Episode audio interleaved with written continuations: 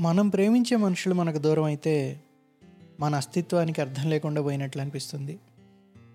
చుట్టూ ఉన్న ప్రపంచం అర్ధరహితంగా అనిపిస్తుంది. సుప్రసిద్ధ రచయిత్రి ఆర్ వసుంధరాదేవి గారు రాసిన ఈ జాన్ పాల్ చేసిన బీరువా కథ తన తండ్రి మరణం ద్వారా తన జీవితంలో ఏర్పడిన వెలితిని పూడ్చుకోవడానికి ప్రయత్నిస్తున్న ఒక గృహిణి గురించి. ఆమెకు సాంత్వన ఎవరి వల్ల ఎలా లభించింది అనేదే ఈ కథ. ఆర్ వసుంధరాదేవి గారు రాసిన కథల్లో అత్యంత ప్రాచుర్యం పొందింది. ఈ కథను అరసం వారు ప్రచురించిన ఆరు వసుంధరాదేవి కథలు అనే పుస్తకంలో చదవచ్చు. ముందుగా మధురాంతక నరేంద్ర గారి మాటల్లో ఈ కథ గురించి విందాం. వసుంధరాదేవి గారు ఒక అద్భుతమైన రచయిత్రి. అటువంటి కథకురాలు నాకు తెలిసి ప్రపంచ సాహిత్యంలో చాలా అరుదు. ఆమె తలుచుకున్నప్పుడల్లా వెంటనే వర్జీనియా వూల్ఫ్ ఎమిలీ డికెన్సన్ గుర్తుకొస్తారు నాకు. వీళ్ళు స్త్రీలుగా ఉండడం మాత్రమే కాకుండా జీవితం యొక్క తత్వాన్ని గురించి అన్వేషించడమే ప్రధాన లక్ష్యంగా పెట్టుకున్నటువంటి వాళ్ళు. వాళ్ళకున్నటువంటి పరిమితులే వాళ్ళ బలాలుగా మార్చుకున్నటువంటి అరుదైనటువంటి స్త్రీలు. గృహిణులే అయినా సంసారం అనేటువంటి చిన్న ప్రపంచంలోనే ఉన్న స్త్రీలు కావడం అనేటువంటి ఒక పెద్ద పరిమితికి లోబడి ఉన్నప్పటికీ ఆ చిన్న ప్రపంచంలోంచి తనకు తెలిసినటువంటి సాదా సాదా జీవితాల్లోంచి ఒక అసాధారణమైనటువంటి నిత్యము నూతనము అయినటువంటి అశాశ్వతమైనటువంటి జీవన సత్యాల్ని పట్టుకోవటంలో వసుంధరాదేవి గారు చూపించేటువంటి ప్రతిభ చాలా ఆశ్చర్యానికి గురి చేస్తుంది. ఆమె రాసిన కథలు ఉపనిషత్తుల్లాగా ఉంటాయి. ఆమెను తలుచుకుంటూనే పెంజీకటి కావల చెరువు దగ్గర గిడ్డి క్రింద షాకిరా. ఇలా చాలా కథలు గుర్తుకొస్తాయి. ఈ గుర్తుకొచ్చే కథలన్నింటిలోనూ ఎప్పుడు వెంటాడేటువంటి కథల్లో జాన్ పాల్ చేసిన బీరువా కథ అన్నది ముఖ్యమైనది ఇది ఒక గృహిణి ఆ ఇంటికి పిలిపించుకొని బీరువా చేయించుకున్నటువంటి ఒక వడ్రంగితో వడ్రంగి జీవితం ద్వారా తెలుసుకున్నటువంటి సత్యాన్ని గురించినటువంటి కథ. జాన్ పాల్ అనేవాడు మామూలుగా ఎక్కడైనా ఎవరికైనా ఎప్పుడైనా ఎదురయ్యేటువంటి వ్యక్తి. స్వార్థంగానే ఉంటాడు. అయితే అతని స్వార్థం వెనకాల ఉన్నటువంటి జీవన స్వభావం ఏమిటి? బీరువా చేయించుకోవటం అన్నది ఆ గృహిణికి ఒక అవసరం. తన వస్తువుల్ని దాచుకోవటం కోసం అంటూ ఆమె బీరువాని తయారు చేసుకోవాలనుకుంటుంది. ఈ చిన్న సాదా సాదా విషయంలోంచి ఈ కథ మొదలవుతుంది. ఈ కథ పూర్తయ్యేసరికి జాన్ పాల్ చేసే బీరువా పని చేయడం పూర్తవుతుంది. బీరువా సిద్ధమవుతుంది. అయితే బీరువా సిద్ధమయ్యే లోపల ఏం జరిగింది? ఆ గృహిణి నేర్చుకున్న పాఠం ఏమిటి? ఆవిడ జీవితంలో తెలుసుకున్నటువంటి సత్యం ఏమిటి? ఈ కథ పూర్తయ్యేసరికి పాఠకుడిలో జరిగేటువంటి మార్పు ఏమిటి? చివరిగా కథ చివరికి వచ్చేసరికి ఆలోచిస్తే జాన్ పాల్ చెక్కింది బీరువా మాత్రమేనా అనే ప్రశ్న మిగులుతుంది. ఈ కథ పూర్తయ్యేసరికి వసుంధరాదేవి గారు రాసింది కథ మాత్రమేనా అనే ప్రశ్న కూడా ఎదురవుతుంది. కథ చదవడం పూర్తయ్యేసరికి పాఠకుడితో కూడా మార్పు ఒకటి తప్పకుండా ఉంటుంది. గొప్ప రచనని కెథారసిస్ అంటారు గ్రీకు విమర్శకుడు. అటువంటి గొప్ప రచన జాన్ పాల్ చేసిన బీరువా కథ. జీవితం పైన గౌరవాన్ని జీవితం పైన గొప్ప ఆశని జీవితం పైన గొప్ప నమ్మకాన్ని పుట్టించే గొప్ప ఉపనిషత్తు ఈ కథ. ఈ కథ చదవటం ఒక అనుభవం. ఆ అనుభవం ఎవరికి వారిదైనటువంటి అనుభవం? రచయిత్రికి ఆ రచన రాయటం అన్నది ఎంత గొప్ప అనుభవమో పాఠకుడికి కూడా అటువంటి అనుభవంగా మారుతుంది. గొప్ప రచన ఒక మాధ్యమంగా మారుతుంది. గొప్ప రచన సాహిత్యంలాగే ఒక సముద్రం లాంటిది. దాని దగ్గరికి మనం ఏ పాత్రను తీసుకెళ్తామో ఆ పాత్ర నిండుతుంది. మనం అర్థం చేసుకునే తీరు మనం తీసుకెళ్ళేటువంటి పాత్రను బట్టి ఆధారపడి ఉంటుంది. ఎవరికి ఎంత శక్తో వాళ్ళకి అంత దక్కుతుంది. వసుంధరాదేవి గారు లాంటి రచయిత్రి ఉండడం తెలుగు వాళ్ళ అదృష్టం. టేప్లో నీ పాట తీసేసి కొత్త పాట జానీ మేరా నామ్లోది మంచిది పెట్టేశాడు అన్న పాప చెప్పింది. గబగబా ముందు హాల్లోకి వెళ్ళాను. రేడియోలో వస్తున్న పాటని చాలా శ్రద్ధగా టేప్ రికార్డర్లో రికార్డ్ చేసుకుంటున్నాడు బాబు. ఎందుకన్నా పాట తీసేసావు? అని అడిగాను. ష్ అన్నాడు నా వైపు చూడకుండానే. రికార్డింగ్ అయ్యాక మంచి పాట నాశనం చేసేసావమ్మా. రికార్డ్ చేసుకుంటున్నప్పుడు మాట్లాడేశావు అన్నాడు. నా పాట పోగొట్టి ఇంకా పైగాను. అది పాత పాట. ఎవరికి కావాలి? అన్నాడు. నాకు కావాలి. అందుకే కదా రికార్డ్ చేసుకున్నాను. అది తీయొద్దని చెప్పాను కదా అన్నాను. అమ్మా అది రికార్డ్ చేసి సంవత్సరం అయింది. ఒక్కనాడు కూడా నీ అంతటి నీవు దాన్ని పెట్టుకొని వినలేదు. అది టేప్లో ఉంటే నీకే లేకుంటే నీకే. మంచి పాట వస్తున్నది. తొందరలో దాని మీద పెట్టేశాను అన్నాడు. అంతటితో ఆ సంభాషణ అయిపోయిందని తాను కొత్తగా పెట్టుకున్న పాటలు వింటూ కూర్చున్నాడు. ఆ పాట పోయింది. ఇక రాదు. వాదించి లాభం ఏమిటి? నా పాట పోయినందుకు నాలో నిరాశ. ఏదో విలువైంది పోగొట్టుకున్నానన్న బాధ. ఆ పాట ఉన్నా నేను పెట్టుకోను. ఎప్పుడైనా ఎవరైనా వరుసలో పెడితే వెండమే అది ఎవరికీ అక్కర్లేని పాత పాట. నాకు కావలసిన పాట. కావలసిందైనా నేను పెట్టుకోని పాట. అది ఆ టేప్లో ఉంటే నాకేదో తృప్తి.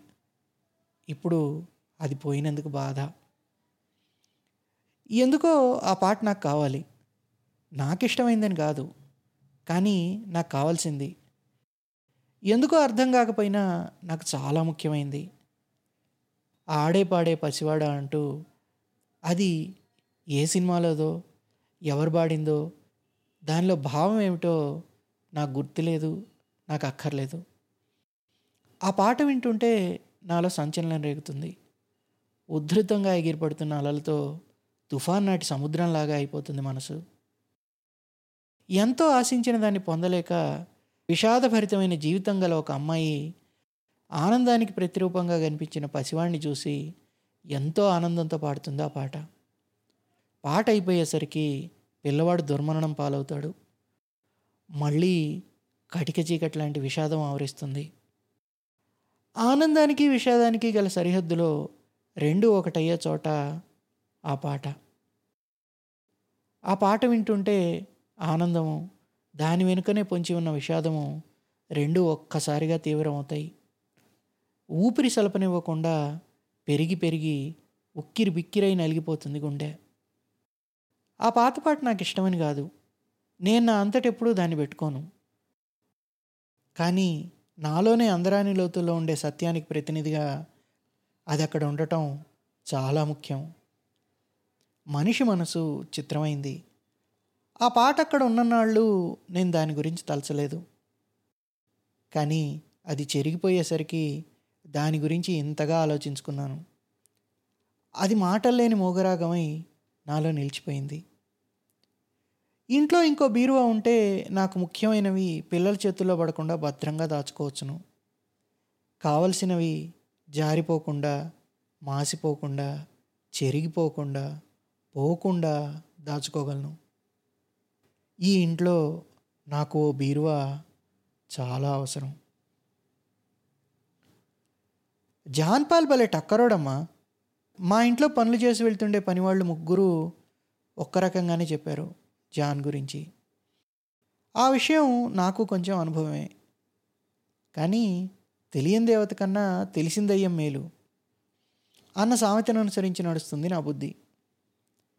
బీర్వాన్ రెడీమేడ్గా కొనాలంటే పాతిక మైళ్ళ అవతల ఉన్న పట్నం వెళ్ళి కావలసిన సైజులో ఆర్డర్ ఇచ్చి రావాలి. షాప్ వాళ్ళు ఇప్పుడు ఇస్తాం అప్పుడు ఇస్తాం అంటుంటే అక్కడికి నాలుగు సార్లు వెళ్ళాలి. తర్వాత జాగ్రత్తగా ప్యాక్ చేయించి దెబ్బ తగలకుండా బస్సు మీదనో లారీ మీదనో తీసుకురావాలి. ఇంత చేశాక వాళ్ళు రెండో రకం కొయ్య వేసిన చక్కగా పాలిష్ చేసి ఘనంగా వార్నిష్ చేసి మసిబూస్ చేసిన మారేడుకాయ లాంటిది అంటకడితే ఎలాగా? చెక్క క్వాలిటీ మనం సరిగ్గా కనుక్కోగలమా? అద్దంలా మెరిసే అందమైన బిరువా కావాలి. కానీ దానికోసం ఎక్కువ యాతన పడ్డానికి ఓపిక లేదు. అటువంటి సమయంలో జ్ఞాపకం వచ్చాడు జాన్ పాల్. ఇదివరలో పుస్తకాల షెల్ఫ్లు తయారు చేయడానికి వచ్చినప్పుడు ఎన్నాళ్ళ బట్టో మా ఇంట్లో ఉంటున్న బుక్ కేస్ని చూసి ఇది ఇంగ్లాండ్లో దొరికే పియానోలు చేసే వాల్నట్ కొయ్యతో చేసింది. అమ్మో ఇది ఇక్కడ దొరికేది కాదు. అమ్మా ఇది ఫారిన్ చెక్క అన్నాడు.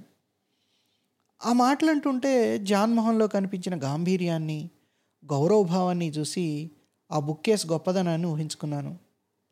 అలాగే ఒక పాత బీరువాన్ని చూడగానే ఇది బర్మా టేకులో ఒకటో రకం అని చెప్తూ టేకుల్లో ఎన్ని రకాలో వాటి చరిత్రల గురించి ఒక ఉపన్యాసం లాంటిది ఇచ్చాడు.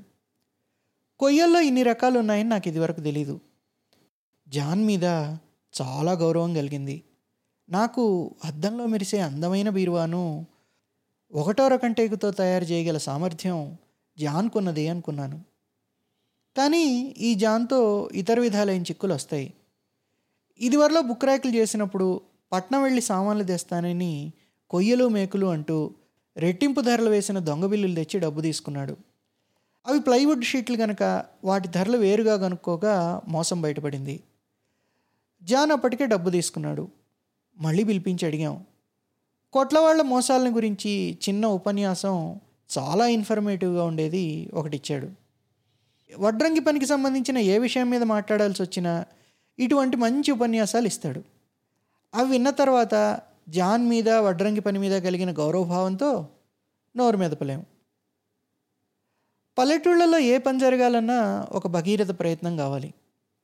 ఒక ఇల్లు కట్టించుకోవాలంటే బేల్దారీలు వడ్రంగులు పెయింట్లు వేసేవాళ్ళు అంటూ అన్ని రకాలైన పని వాళ్ళకి పనులు జరుగుతున్నంత కాలం ఇంట్లోనే భోజనాలు పెట్టాలి. కరెంటు వేయించుకోవాలంటే వైరింగ్ చేసేవాళ్ళకు అంతే. ఏదైనా వస్తువు చేయించాలంటే వడ్రంగులకు అంతే. ఆఖరుకు బట్టలు కుట్టే టైలర్లకు కూడా అంతే. వాళ్ళు భోజనాలకు గడిచిపోగా పనిచేసినన్ని రోజులకు కూల్ డబ్బులు చేత పట్టుకొని వాళ్ళు పనిని సాగదీసి ఇంకో వారం రోజులు గడిపే తత్వంలో ఉంటారు. మన పని చేసేవాళ్ళు మన ఇంట్లో భోజనం చేయడం తృప్తిగా పనిచేయడం న్యాయమే కావచ్చును. కానీ ఏ పని జరగాలన్నా ఇంత ప్రయత్నం కావాల్సి రావడం పట్టణాల నుండి వచ్చిన వాళ్ళకి విసుగ్గా ఉంటుంది. డబ్బు బారేస్తే పని జరగటం వస్తువు ఇంటికి రావడం అన్న పద్ధతి కాదు ఇక్కడ. ఇది ఒక పాత పద్ధతి. వస్తువుకి అది చేసేవారి మంచి చెడ్డలకి గల అవినాభావ సంబంధాన్ని గుర్తించి తీరాలి. మా వారు ఇక్కడ కొత్తగా పెట్టిన చక్కెర మిల్లులో అసిస్టెంట్ మేనేజర్గా చేరారు. అందువల్ల ఈ పల్లెటూరుకి వచ్చాం మేము.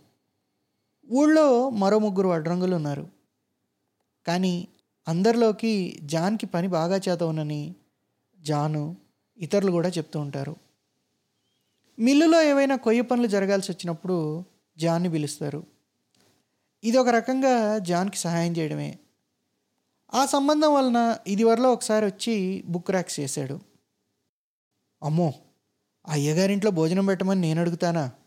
ఊళ్ళో నాకు ఇల్లుంది వంట చేసుకుంటాను. కూలి కూడా అయ్యగారి దగ్గర ఒక రూపాయి తక్కువే తీసుకుంటాను అన్నాడు జాన్. పెద్ద చిన్న బాగా ఎరిగినవాడు. పెద్దవాళ్ళ దగ్గర వినయంగా ఉండటం నేర్చినవాడు. కొయ్యలు వగైరాలు తేవడంలోనూ కూలీలోనూ కూడా. ఎక్కువ డబ్బు తీసుకున్నాడంటే అది వేరే మాట. వాళ్ళు బతకాలి కదా. అన్ని విషయాలు ఆలోచించిన మీదట జాన్కు కబురు పెట్టాను. మిల్లులో పనులు చేస్తూనే ఉంటాడు అడపదడప కనుక మనల్ని చిక్కున పెట్టలేమనుకున్నాను. పొట్టిగా దిట్టంగా చావన్ నలుపులో ఉంటాడు జాన్. అరవై దగ్గర వయసైనా నలభైకి మించినట్లు కనబడ్డు. ముఖం ఎదురు రొమ్ము చేతులు కాళ్ళు అన్నీ వేటికి బలంగా దృఢంగా కనిపిస్తాయి. పై వరుసలో ముందు పళ్ళు రెండు లేవు కానీ మిగతా పళ్ళు రాళ్ళ మాదిరి గట్టిగా ఉన్నాయి.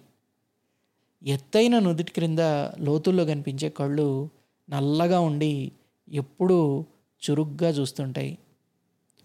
రూపం మాట తీరు అన్నీ ప్రత్యేకంగా ఉండటాన జాన్ని ఒకసారి చూస్తే ఎవరు మర్చిపోలేరు. జాన్ గురించి ఒక్క మాటలో చెప్పాలంటే బలశాలి. మాటలో చేతలో చూపులో అన్నిట్లోనూ బలం. అది జాన్ అంటే. నిజం చెప్పాలంటే జాన్ని చూస్తే కొద్దిగా భయం నాకు. దుర్బలులకు శక్తిని చూసినప్పుడు కలిగే భయం. స్థూలంగా చూస్తే దానికి వేరే కారణం లేదు మరి. చకచకా లెక్కలేశాడు జాన్. అంతా ఒక వంద రూపాయలకి సామాన్ తెస్తే టేక్ బీరువా ఈ సైజ్ది తయారు చేయొచ్చునట. పట్నంలో షాప్ నుంచి ప్లైవుడ్ బీరువా ఈ సైజ్ది నాలుగు వందలకు తెచ్చారు పక్కింటి వాళ్ళు. అట్లాగని జాన్తో నేను అనలేదు. రోజ్వుడ్ అయితే ఎక్కువ ఖరీదవుతుందా? అని అడిగాను. లేదు రెండు ఒకటేనన్నాడు. తక్కువ రకం సరుకు తెస్తాడేమో. లేదంటే ఇంత చౌకగా ఎలా వస్తుంది? అనుకున్నాను. మంచి రకం టేకు తేవాలన్నాను. ఆ అయ్యగారికి ఎట్లాంటివి తేవాలో నాకు తెలీదా? అంటూ తాను పట్టణంలో పెద్ద పెద్ద ఆఫీసర్లకి ఎన్నెన్ని వస్తువులు చేసింది? వాటిని చూసి వాళ్ళు ఎంతెంత ఆశ్చర్యపడింది? మెచ్చుకున్నది అంతా చెప్పాడు. జాన్ క్రిస్టియన్ మిషనరీల దగ్గర పెరిగాడు. పని నేర్చుకున్నాడు. ఒక ఇంగ్లీష్ దొరగారు పీటర్స్ దొరగారు దయతో అన్ని పనులు నేర్పించారు. జాన్కి ఎంతో సహాయం చేశారు. ఆయన దయ వల్ల ఎట్లాంటి వస్తువైనా చేయగల నేర్పబ్బింది జాన్కి. ఒరే మొండ కొడక సరిగ్గా చేయకపోతే తంతాను అన్నట్ట కలెక్టర్ గారు. ధైర్యంగా చేస్తానన్నాడు జాన్. పెద్దవాళ్ళని మెప్పించాలని జాన్ పట్టుదల. రోల్ టాప్ డెస్క్ చేయాలి. ఆ పట్టణంలో ఎవరికీ చేతగాని పనేది. అలాంటి దాన్ని ఇదివరలో పీటర్ దొరగారి దగ్గర చూచున్నాడు జాన్. అందుకే ధైర్యం చేసి ఒప్పుకున్నాడు. చేశాడు. కలెక్టర్ గారు శభాష్ అన్నారు. ఇంకోసారి ఒక పెద్ద డాక్టర్ గారికి ఆసుపత్రిలో ఉపయోగించే ఒక వస్తువు చేయించాల్సిన పనిపడింది ఆ వస్తువును పై దేశాల నుంచి తెప్పించాలంటే చాలా ఆలస్యం ఖర్చును. అందువలన జాన్ను పిలిపించి చెప్పారు. జాన్ ఆలోచన చేశాడు. ఒక రకంగా ఊహించుకున్నాడు. దాన్ని చేశాడు. తప్పయింది. పారేశాడు. మళ్ళీ చేశాడు. డాక్టర్ గారు సరిగ్గానే ఉందన్నారు. ఇక ఒక అద్దం బిగించాలి దానికి. అది ఎట్లా బిగించాలో చెప్పారు డాక్టర్ గారు. కానీ తాను దగ్గర ఉన్నప్పుడే బిగించాలని తొందరగా వస్తానని చెప్పెళ్ళారు. ఎంతసేపు చూసినా ఆయన రాలేదు. పని పూర్తి చేసుకుని డబ్బు తీసుకుని వెళ్ళాలని జాన్ ఆదుర్ద. డాక్టర్ గారు చెప్పిన ప్రకారంగానే ఆయన రాకుండానే బిగించేశాడు. డాక్టర్ గారు ఇంటికి వచ్చారు పని అయిపోయింది డబ్బులు ఇవ్వమని చెప్పుకున్నాడు జాన్. డాక్టర్ గారి కోపం మండిపోయింది. నిన్నెవరు బిగించమన్నారా రాస్కెల్? నేను రాకుండా బిగించొద్దని లేదా? అంటూ చేయి జాచి మొహం మీద కొట్టారు. ముందు పళ్ళు రెండు రాలిపడ్డాయి. జాన్ బయటికి వెళ్ళి రక్తం ఊసొచ్చాడు. డాక్టర్ గారు వస్తువు చూచుకున్నారు. సరిగ్గానే చేశాడు జాన్. డబ్బులిచ్చి పంపేశారు. ఇప్పుడు ఆ డాక్టర్ గారు పనిలో లేరు. ఎప్పుడైనా పట్నం వెళ్ళినప్పుడు కనబడితే అప్పుడు విషయం జ్ఞాపకం చేస్తూ పలకరిస్తారు. ఈ తీరులో జాన్ సొంతంగా ఊహతో వస్తువులు తయారు చేసి పెద్దలను మెప్పించిన వృత్తాంతాలు చెప్పాడు. పెద్దవాళ్ళు కొట్టడంలోనూ మెచ్చుకోవడంలోనూ కూడా కుక్కను చూచినట్లు చూడడం నాకు నచ్చలేదు. కానీ మా బీరువా చేయడానికి తగినవాడని తెలిసిపోయింది. ఆయన ఆఫీస్ నుండి రాగానే బీరువా చేయించడానికి జాన్ను పిలిచి చెప్పాను. జాన్ ఆయనకి వివరాలన్నీ చెప్పాడు. ఒకటో రకం టేక్ బీరువా. ముందుగా కొయ్యలు నూట యాభై రూపాయలకి తేవాలి. కూలి డబ్బులు మాట అడగడు. అయ్యగారి ఇష్టం. పది రూపాయలు ఇస్తే పదే తీసుకుంటాను. ఇందాక కొయ్యలు నూరు రూపాయలకు చాలన్నావే? అన్నాను. అయ్యగారి దగ్గర కరెక్ట్గా చెప్పాలి కదమ్మా. తర్వాత పొరపాటు రాకూడదు. పెద్ద దొరల దగ్గర ఎట్లా ఉండాలి? అంటూ నన్ను మందలించాడు. అది నిజమే. ఇప్పటి లెక్కలు బట్టి బీరువా ధర నూరు దగ్గర కాకుండా రెండు నూరులు అయ్యేట్టుంది. కానీ మంచి చెక్క చూసి తెచ్చి జాగ్రత్తగా ఇంట్లో చేస్తాడు. ఎట్లయినా షాపు వాళ్ళ దగ్గర కొన్న దానికంటే ధర తక్కువే పడుతున్నది కదా. నూట తొంభై రూపాయలకి బిల్లుతో కొయ్యలు తెచ్చి కట్టింట్లో పడేశాడు. తర్వాత నాలుగు రోజులు అంతులేడు. ఇంతకు పని చేస్తాడో లేదో ఊరికే కొయ్యలు తెచ్చి ఇంట్లో పెట్టుకున్నామే అనిపించింది. మా పనివాడు కొయ్యలను చూచి కొయ్య ముళ్ళుగా ఉన్నది అంత మంచిగా లేదు అన్నాడు. ఇంత చేసి నిగనిగ మెరిసే అందమైన బీరువా రాదా ఏమిటి? నాకు చాలా కోపం వచ్చింది. ఈయనేమో ఏ సంగతి పట్టించుకోరు. నాలుగు సార్లు పిలిపించగా జాన్ వచ్చాడు. అమ్మా ఫర్నిచర్ షాపుల వాళ్ళు ఎక్కువగా కొంటారు కనుక వాళ్ళని మంచి కొయ్యలు ఏరుకొని ఇస్తారు కానీ నా బోటి వాళ్ళు ఒక్క బీరువాకు కొంటే ఏరుకోనివ్వరు చేయి పెట్టనివ్వరు. అయినా ఇవి దొరగారి కోసం అని చెప్పి బలవంతాన రెండు మూడు మంచి కొయ్యలు ఏరేశాను. ఆ ముళ్ళు అవి తోపడంలో పోతాయి. కనబడవు. బాగానే ఉంటుందిలేండి బీరువా అన్నాడు. పని చేయడం లేదు ఎందువలన? అని అడిగాను. కొయ్యలన్నీ మా ఇంటికి తీసుకెళ్ళి చేస్తానంటే దొరగారు వద్దు ఇంట్లోనే చేయి అన్నారు. నేను పక్క ఊళ్ళో హోటల్కి బల్లాలు చేస్తున్నాను. ఇక్కడ పని చేస్తూ నడి మధ్యలో వదిలి అక్కడికి పోతే దొరగారి పని అట్లా చేయకూడదు. పనిలో దిగితే పూర్తి చేయాల్సిందే అందుకని ఆ పని పూర్తి చేసి వద్దామని ఆలస్యం చేస్తున్నాను. మూడు నాలుగు రోజుల్లో వచ్చి చేసేనా అమ్మా?